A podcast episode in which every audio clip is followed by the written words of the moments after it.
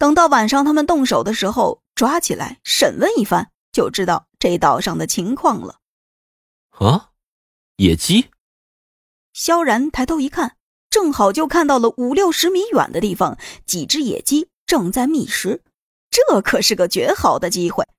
萧然立刻捡起几块合适的石头，慢慢靠了过去。石头砸野鸡听起来不太现实，但是对萧然来说不是什么难事儿。而且啊，萧然现在五感非常清晰。接近了十几米之后，萧然瞄准了野鸡的头，一颗石头飞过去，精准的砸在了野鸡的头上，野鸡当场暴毙。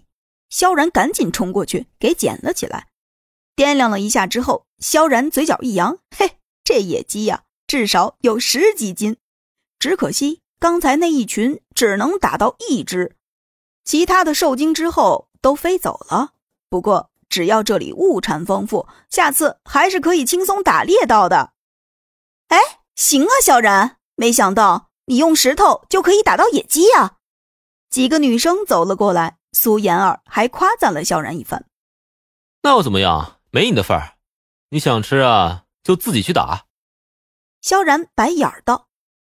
虽说已经答应过刘华龙要保护好他的小姨子们，可这里是荒岛啊，能不能离开还两说呢。而且刘华龙知道飞机失事之后，肯定就把这几个小姨子给忘了。萧然，你，苏妍儿立刻就皱起了眉头。但就在这时候，一道黑影忽然出现，一下子就扑倒了后面的空姐何媛儿。啊！救命啊！何媛惊慌的呼喊起来，萧然见状，赶紧丢掉了手中的野鸡，箭步冲了过去，然后一脚踹开了那个黑影。那黑影在地上翻滚了两圈之后，撞到了树上。萧然跟过去一看，才发现这黑影啊，原来是个人，而且还是个女人。不过这是从身材上看出来的，这个女人的脸已经完全变样了，猩红的眼睛，长着獠牙，脸上。全是污垢，血，给我血，给我血！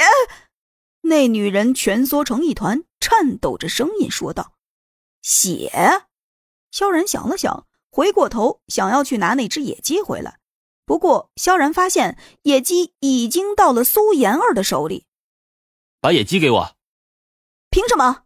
你刚才把它丢了，这是我捡到的，归我了。苏妍儿把野鸡藏在了身后。